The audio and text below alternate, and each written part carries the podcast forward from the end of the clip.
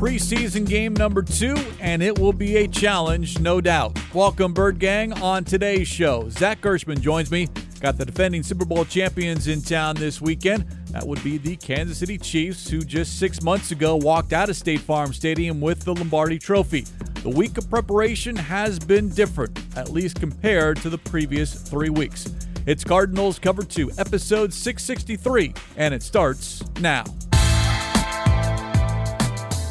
Welcome to Cardinals Cover 2. Budda Baker, one heart, one threat. This guy's unbelievable. Cardinals Cover 2 is presented by Hyundai, proud partner of the Arizona Cardinals, and by Arizona Cardinals Podcasts. Visit azcardinals.com slash podcasts. He's at the 10, at the 5. He's in again. Some more. Murray Magic. Wow. Here's Craig Grialou. Wait a second.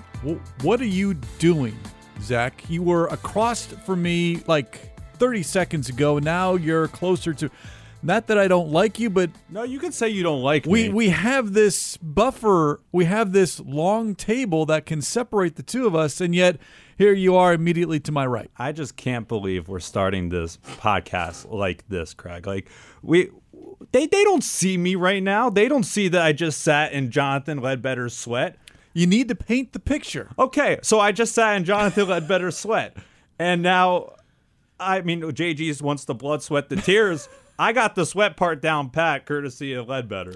All right, well, let's give everyone the full story here. Jonathan Ledbetter in studio before our show, Cardinals Cover 2, presented by Hyundai, proud partner of the Arizona Cardinals, because he is this week's guest on the Big Red Rage. Ooh. Practice ended, and speaking of practice, I'll say this. I said it earlier in the week, Zach. I prefer Cards Camp in Glendale versus Tempe because it's air conditioned inside State Farm Stadium. There is no air conditioning outside in Tempe. So this is my one month anniversary of starting here with the Arizona Cardinals. So happy anniversary to me. Thank you very much. Congratulations. Everybody. Thank you. Thank you.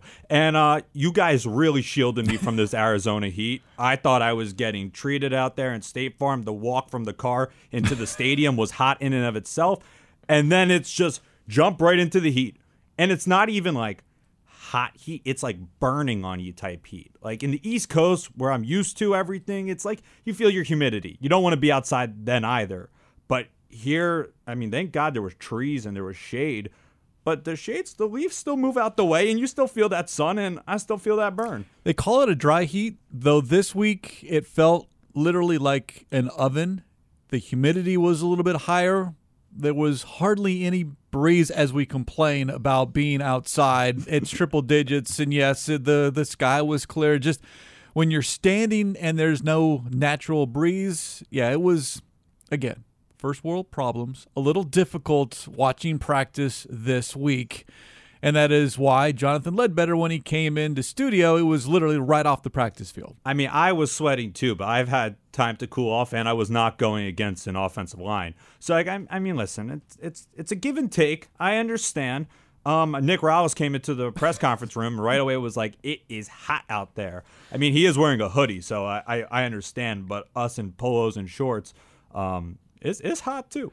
It was not like this during the offseason as far as OTAs and minicamp. It was not nearly this unbearable as far as just how thick the air was. And then, of course, you move into late July, early August, and you go into State Farm Stadium, the air conditioning, of course, this week, which, again, a dry heat during what JG called a dry run because they broke Cards Camp in State Farm Stadium a week early. This is still, at least to me, training camp, but now they're doing it in Tempe a week before, or I should say, the week leading up to preseason game number two. And this is a dry run to what Gannon and his coaches kind of want or think the regular season schedule will be like, meaning you have a walkthrough in the bubble, team stretch in the bubble, go outside for position drills, some 7 on 7 and 11 on 11, special teams work.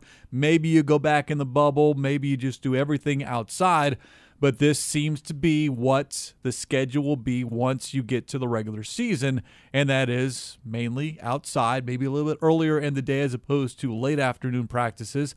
But I like it. And listening to a lot of the players, Zach, it doesn't seem like a lot of them had experienced a dry run in the midst of training camp. Yeah, and it's been uh, it's something that JG has tried to incorporate by saying we know that the Heat's not leaving us anytime soon, so we got to get acclimated to it right now. And with the team going to Minnesota next week, they recognize that the first time that they that they're going to be on the Heat, they don't want it to be when you're seeing an opposition. You, they don't want it to see when you're at these joint practices. So getting it started here and Colt McCoy has been very complimentary of saying that this uh, dry run is like we're getting ready for the season. Same with DJ Humphries. Um, Michael Wilson talked a little bit about it today from a rookie's perspective. Hjalte Froholdt was talking about it from the offensive line perspective as well, that they're getting used to it. They're getting used to these dry runs. It's not as much watching film as much as it is preparing yourself for your team focusing on your guys, but the focus still is on the Kansas City Chiefs for this Saturday. It's about the process. What does it the take? operation. Yes. What does it take to get to Sunday? And that's what the NFL is. It's Monday, Tuesday, Wednesday, Thursday, Friday, Saturday, game on Sunday. And the athlete loves the routine. And this is to try to get the Cardinals and the coaches and everyone else into that routine. Week one, at Washington. But this week, as you mentioned, you got the defending Super Bowl champion Kansas City Chiefs in town Saturday night at State Farm Stadium. 5 o'clock is the kickoff. Remember, the preseason opener on Friday was at 7 p.m. This game on Saturday, 5 o'clock.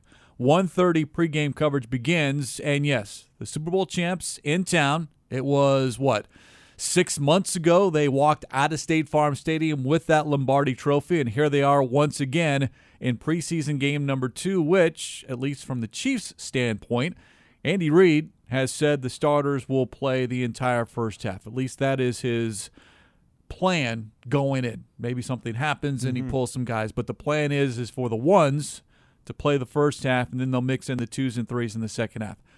As of this recording here on Thursday of game week, we don't quite know exactly what the Cardinals' plan is. Even if there was availability on Friday, we wouldn't know what nope. the Cardinals' plan is because JG just does not share that with us ahead of time. Until, I mean, to go back a little bit to what you were saying about the Kansas City Chiefs, pretty sure they started the season last year at State Farm Stadium as well against the Cardinals. Correct. So they're they're playing as many games as any other team in the NFL in State Farm Stadium be, behind the Arizona Cardinals. They began the season at State Farm Stadium and ended the season at State Farm Stadium. Yeah, and I was I was there for that last one. They definitely seemed to be happy leaving that stadium with the Lombardi. But coming back into the stadium, so was Nick Rallis, so was Jonathan Gannon. They were both on those on the sidelines for that last game against the Kansas City Chiefs. Obviously, they were on the Philadelphia Eagles sideline. But going into this game, Nick Rallis said he's got he's not taking anything away from what they last had at the Super Bowl. This is an entirely new group, entirely new staff. He's got an entirely new role, as does Jonathan Gannon. And when you compete against the reigning Super Bowl champions and you're expected to see Patrick Mahomes and Travis Kelce and all the other stars that the Kansas City Chiefs have on their sideline, as well as one of the best coaches of all time in Andy Reid, you're going to want to have that competition. Nick Rallis said how much he loves competition. And when you have these training camps against the Minnesota Vikings, okay, that's one thing. But competition is one thing in and of itself when it's game time. It will be a great, as they say, measuring stick. Where do the Cardinals stack up against the Chiefs? And yes, it is a preseason game. I don't think there's a lot of game planning as far as what do the Chiefs do well. All right, how do we combat that? Because right now the Cardinals aren't still they're not quite a team yet. It's still 90 players trying to whittle down to 53 plus a practice squad. So, as we've heard from coaches and players, it is more about us than it is them. Yet, how do the Cardinals stack up against the Chiefs and that offense, that defense with Trent McDuffie and Justin Reid in the secondary? Because it is, are you winning your individual battles? Michael Wilson talked about that, winning your one of 11 meaning do what you're supposed to do in that particular play, in that particular drive, in that particular quarter, and then you come to the sideline. Now, if that means you're going out for a pass that you're going to catch it, or you're in there to block or do something else or be a decoy, but be one of 11 meaning do what you're supposed to do, and then hopefully everyone else follows. And you have that one assignment, is what he was talking about. Normally, you're not going to be doing three, four, five things in one play. You have your one assignment, whether that is to block, whether that is to come down with a tough grab or whatever it is, but going out there and doing 100% of that. And on the defensive side of it, you got guys like Kei'Trel Clark who are trying to make a name for themselves, but back in college, they had their notes all jotted down. He had his notes all jotted down about the top two wide receivers against the teams he was playing against. He said that the focus is on training camp and preseason, doing the best that he can, acclimating to the NFL. But he's going to see a wide receiver group that he has not seen yet. Those are new players that he's going to jot down notes. He already said he has a notebook full of Michael Wilson. Now he's going to go against another team trotting down those notebooks in hopes of becoming one of those 53. You're trying to get ready for week one. And remember, in the preseason upper, we did not see James Conner, DJ Humphries, Budda Baker, Kyzir White. Those players did not see any action. They did go through pregame stretch, but did not see the field. I'll throw in Hollywood Brown as well, although he was not quite as full a participant during training camp at the stadium as he was as opposed to the others. And I'm curious now you know, I don't think we need to see Conner. I don't think we need to see any of those five. And I'm not expecting Zach Ertz to play no. on Saturday. He was just activated off the physically unable to perform list. They're going to slow play him. And this is really the last, for a lot of these players, this is the last quote unquote game before week one because next week in Minnesota, the joint practices Wednesday and Thursday those are more important to a James Conner, a Budda Baker than the game against the Vikings on that Saturday afternoon because what you see Wednesday and Thursday, there are going to be a lot of players you don't see on Saturday in the game. Exactly. And for those joint practices, Hjalte Froholdt said that there's not as many cameras, the lights are not as bright. It's really all about pride. It's your boys, your guys versus their guys. And that's why I think we see a lot of chippiness when it comes to these joint practices because there's so much pride on the line. On top of just trying to defend your brother that you have to the right or to the left of you, uh, to the left of you, you're also trying to earn your keeps. You're trying to earn your spot on this roster. So that's why a lot of stuff goes into place. But you mentioned about how DJ and Budda and James Conner and Kyzir White, they were on the sidelines for that first preseason game. It was asked to DJ Humphries do you feel like you need to be playing these preseason games? And he said, I think I'm one of those guys that doesn't necessarily need it because I could go right into week one and yeah, I might miss trying to punch somebody in the face as he said it during the during his press conference. But he also wants to try out some things, and that's the benefit of preseason is you get to do things in preseason when the games don't count in hopes of trying your trick plays, new opportunities. You're playing you're putting players in that you otherwise would not play.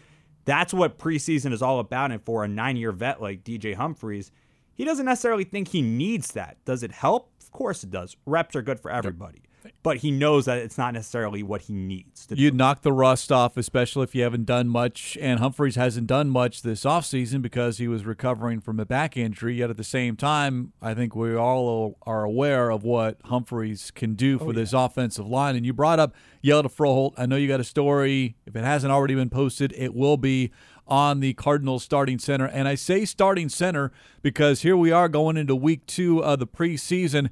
And I think Froholdt has solidified. I'm not saying he's a week one starter, but in the offseason, it was more 50 50. I think maybe they'll bring in a veteran to compete.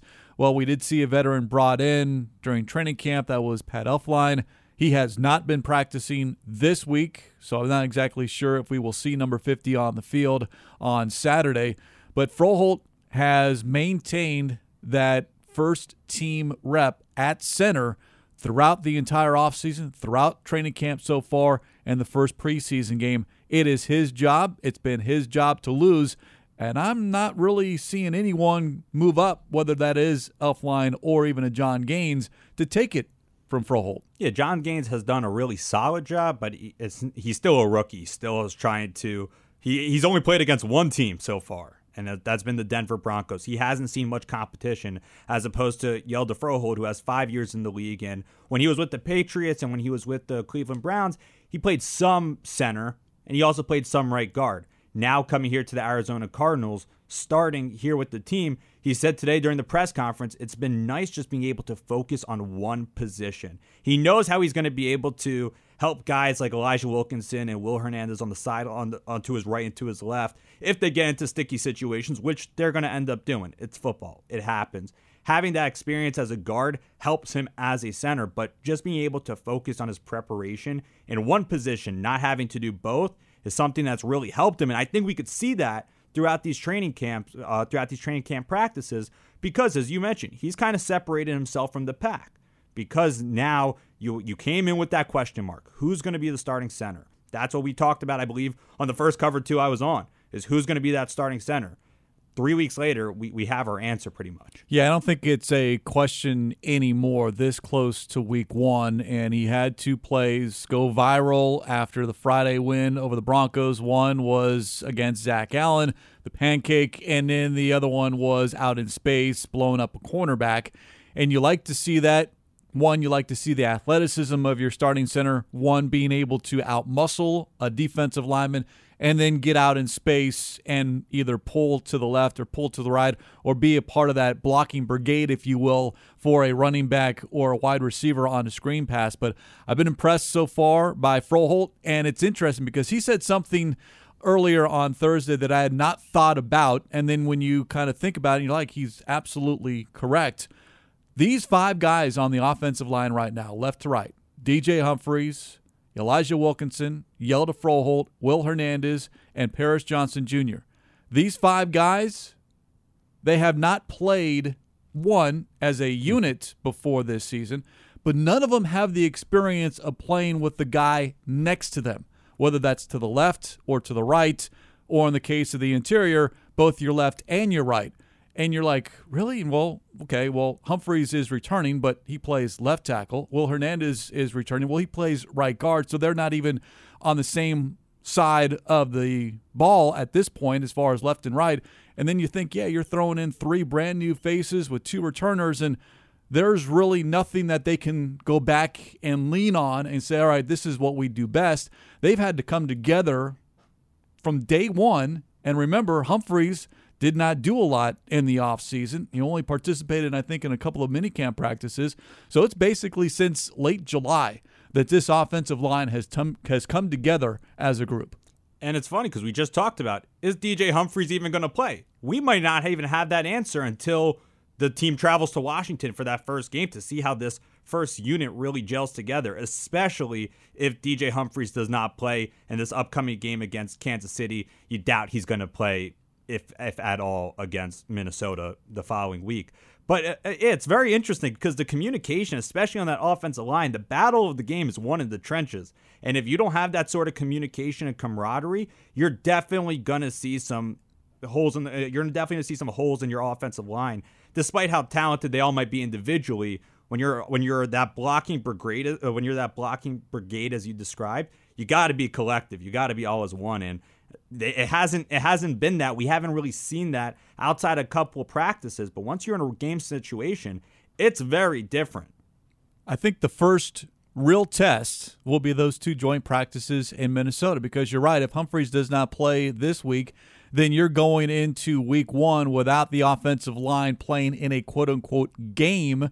Because, again, as I said, those two joint practices are more important than that final third preseason game. So Humphries doesn't play Saturday. He's not going to play against the Vikings in the week later. Mm-hmm. So those two joint practices, those five guys outside of going up against their own defense, well, that will be their first true test before the season begins. And it doesn't seem like Jonathan Gannon or Drew Petzing or is really concerned about that, at least not publicly, because they they're perfectly fine with the veterans. JG has said that it's going to be a case by case, individualized basis as to how much people play during the preseason.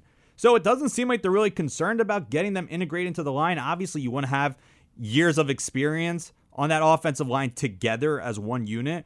But this this group doesn't have that right now, and maybe it's just me. I'm I'm kind of surprised that we haven't seen as much of it I get it. You want to keep your your veterans healthy. You don't think that those preseason games matters as much.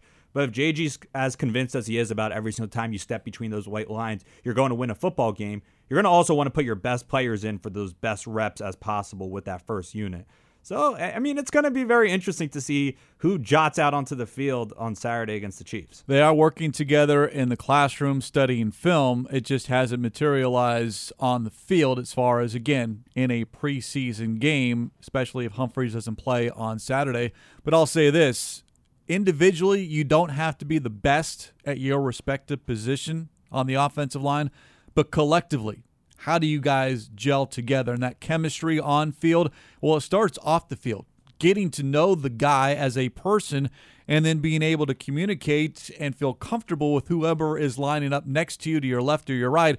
Because as I say, you know, it is when you go to battle, who do you want in the foxhole with you? And if you're Hjalte Froholdt, well, you've got Elijah Wilkinson and Will Hernandez on either side of you, and he says that's a lot of room, or as far as uh, he called it, a lot of presence in there, as far as those three guys on the interior of the offensive line. So, yeah, the chemistry is there. We just haven't seen it on the football field. But even with a Kelvin Beachum at left tackle, I thought the offensive line held up real well against the Broncos defense. I definitely agree. And one of the things that Hjalte Froholdt talked about was how the team, in order to gain that chemistry off the field, they've been doing some dinners together, although it hasn't been many. They've had some, and DJ Humphrey said specifically about Hjalte Froholdt, he said that that guy came into the room, they had no sort of connection to one another ahead of time, and once he came into the room, it wasn't like there was any weird outlier once that happened. When you have so many new faces, you kind of expect for that to happen, but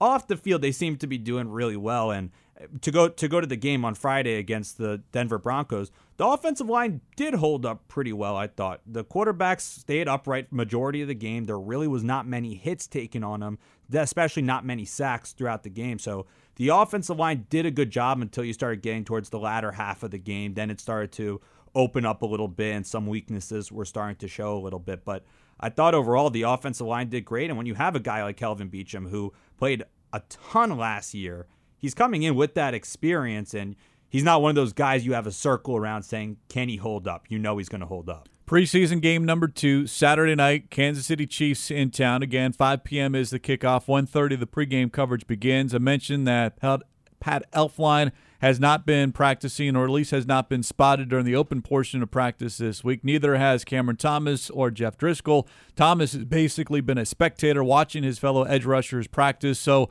would not expect to see either of those three on the field this week. What I do hope to see on the field is guys that we did not see play against the Broncos, specifically Trey McBride, Keaontay Ingram, and Myjai Sanders.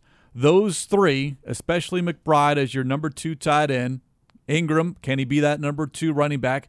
And then Myjai Sanders, can he do what he did in limited reps a year ago? Take that year one to year two leap and be an outside linebacker, be a dominant edge presence, rush the passer, set the edge on the running plays. Those three I want to see hopefully on Saturday. Don't know if we will, but I think those three players and maybe more so Ingram than anyone else because Bride's going to be on this team, Sanders is going to be on this team, but those three need reps in order to convince the coaches that they are ready to go week one. It's one thing to do the work on the side, in the classroom, in the film room, but I think they need to see some reps, specifically those three players. I definitely agree. And when it comes to Keaontay Ingram, you definitely want to see that battle between Corey Clement and Keaontay. Now we saw Corey walk off the field with an undisclosed injury. He was back in practice the, the following days. So there was no necessarily concerns about that, but you do lose a back in that situation for a game time situation, a game time scenario. When it comes to Myjai Sanders, you know, you definitely want to see what he's able to do. He gave spurts last year and how that was where his interests were like on that on that line how he was able to get to the quarterback started off slow, and then right away, you started to see spurts of him and Cam Thomas together all at one. And with Trey McBride, with the activation of Zach Ertz, you want to see that tight end too, especially in an offense where the tight ends are very heavily used. You want to see what he's able to do, what he's able to bring to the field throughout training camp. We didn't see much of him. He was off to the side doing individual workouts for the most part, especially when they got to 7 on 7 and 11 on 11. We didn't see him until the last two days of training camp, I believe it was, on the field. So to see if he's able to come in, how he gels with Colt McCoy, who's the expected and will be the starting quarterback against the Kansas City Chiefs, will be de- will definitely be pretty unique. Myjai had that hand wrapped in training camp. He missed almost 10 practices. I believe the final count was eight. And then McBride has been limited. Didn't really go through a full practice until late in Cards camp at State Farm Stadium with an undisclosed injury. And you look at that tight end position because if you want to play two, three tight ends, Zach Ertz coming off an ACL injury, McBride dealing with whatever he is dealing with, Noah Togiai, who missed a couple of days of practice, has returned. Those are your top three, perhaps. And then Geoff Swaim, there's four. And the only one that really has been on the field consistently outside of the last couple of practices at State Farm Stadium was Togiai. Yeah. And he certainly flashed a lot, but he did not play against the Broncos either. So throw him as another name to want to see get some game reps against the Kansas City Chiefs because I do think that tight end room is going to be so important to what this offense and Drew Petzing wants to do. When it comes to Noah Togiai, he was Colt McCoy, one of his top targets during the open practices at State Farm Stadium when we were able to see it. He made a lot of spectacular catches and – we randomly just did not see him on the field. We weren't told of any injury. We just saw him on the sidelines, and then he does not play against the Denver Broncos. It was good to see him in the helmet and pads at the previous practices here at the Dignity Health Training Center because he is a big part of that offense, and he's somebody that Colt McCoy heavily was relying on during the first couple weeks of training camp, and somebody that has been on the field. Two players in the tight end room, Bernard Seikovits and Blake Whiteheart. Both of them are drenched in sweat, similar to Jonathan Ledbetter in the beginning, because they are just nonstop on the field, especially with how the tight end room has taken a hit with some of the injuries over the first couple weeks of training camp. So those are some of the names that we hope to see this weekend. Then you look at preseason game number two and as how well things went in the opener as far as the operations, and then the players that we did see, especially some of the younger players, i.e., quarterback Clayton Tune, and then just a different look for Zaven Collins as an edge rusher. Isaiah Simmons playing deep safety. All right, so you did things well in week one.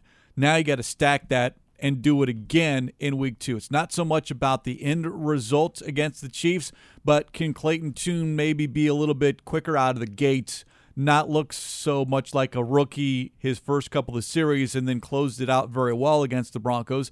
And then do we see more of Zaven Collins outside of the handful of snaps that he did get?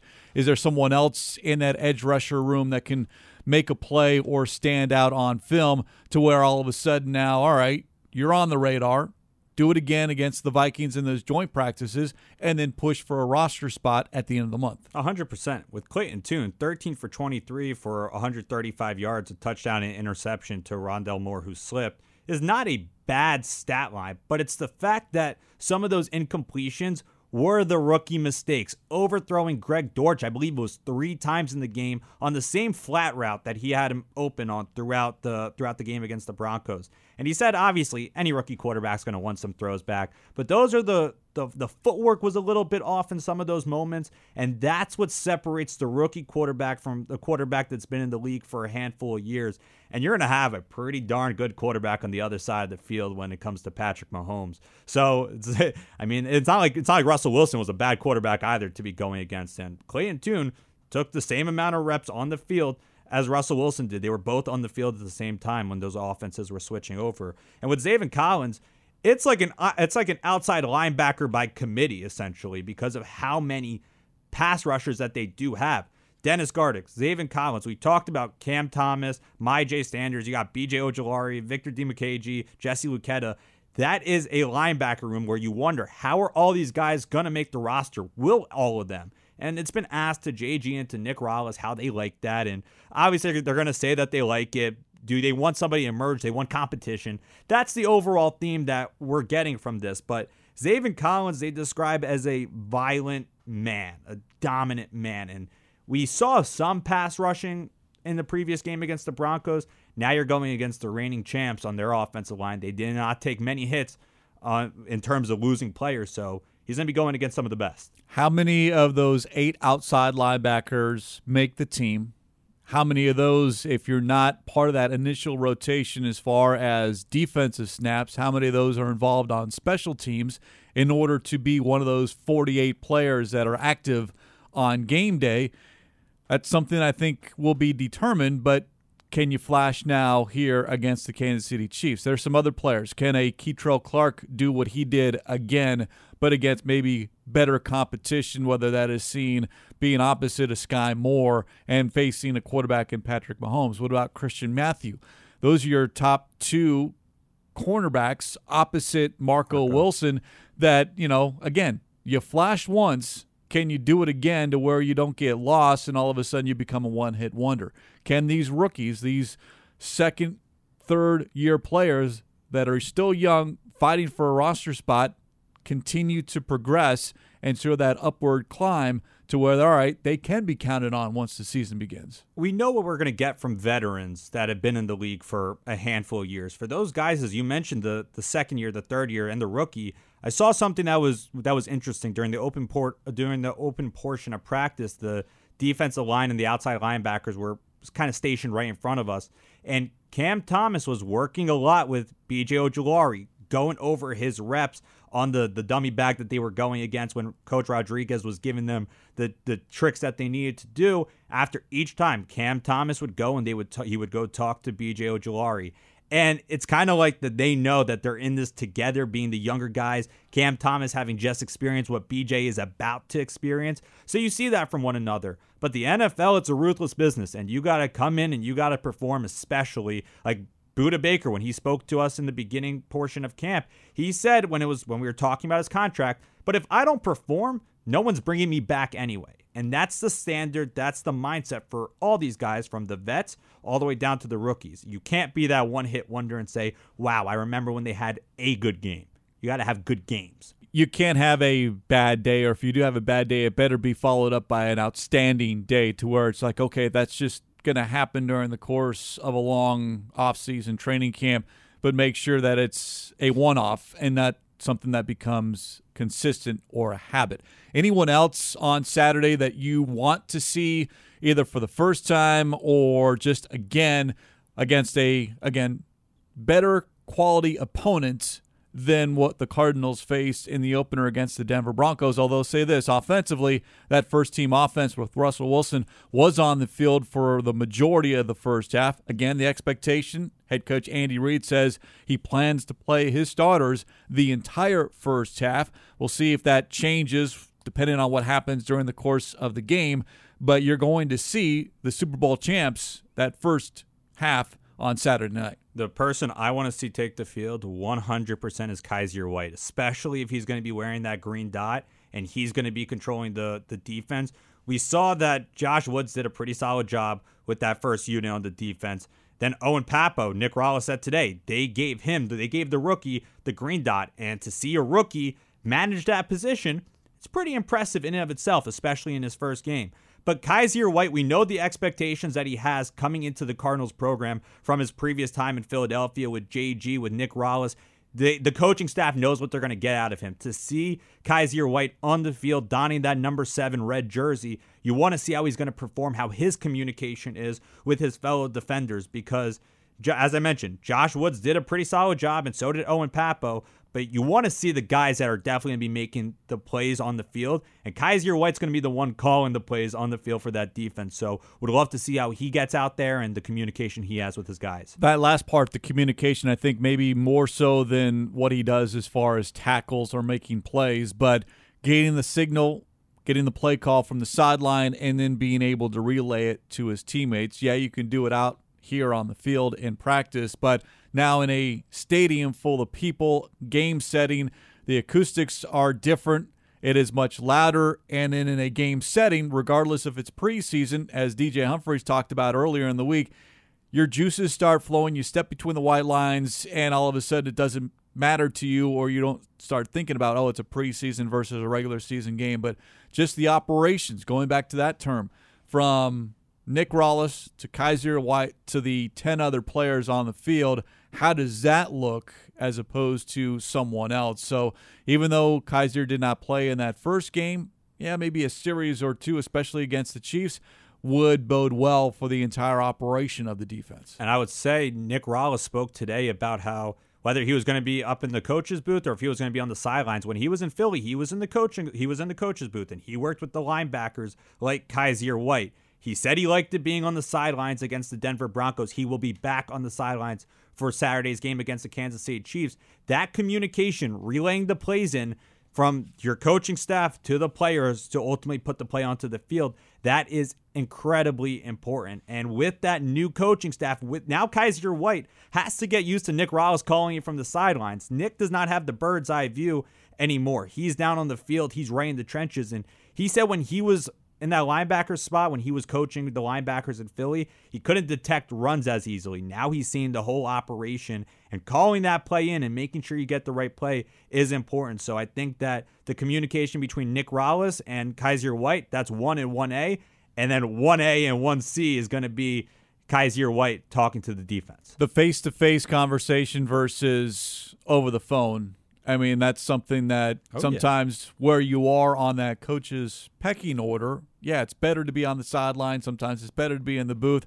Nick Rallis, right now, given his position as defensive coordinator, prefers being on the sideline for that face-to-face conversation with the with his defensive teammates or defensive team. So that just it's again part of this learning curve for everyone right here and what the preseason is all about. By the way, speaking of face-to-face conversation, has anyone told you that you're a part of Saturday's pregame coverage that begins at 1:30? Uh, you you told me. Oh, okay. Has just want to make changed? sure you're paying attention. Has anything changed? No, just make sure you're there at 1:30. No, maybe be there early, before. Uh, yeah, before the earlier. Oh, but, but 1:30 sharp. Just because the shot clock's going down doesn't mean I want to shoot it right at one.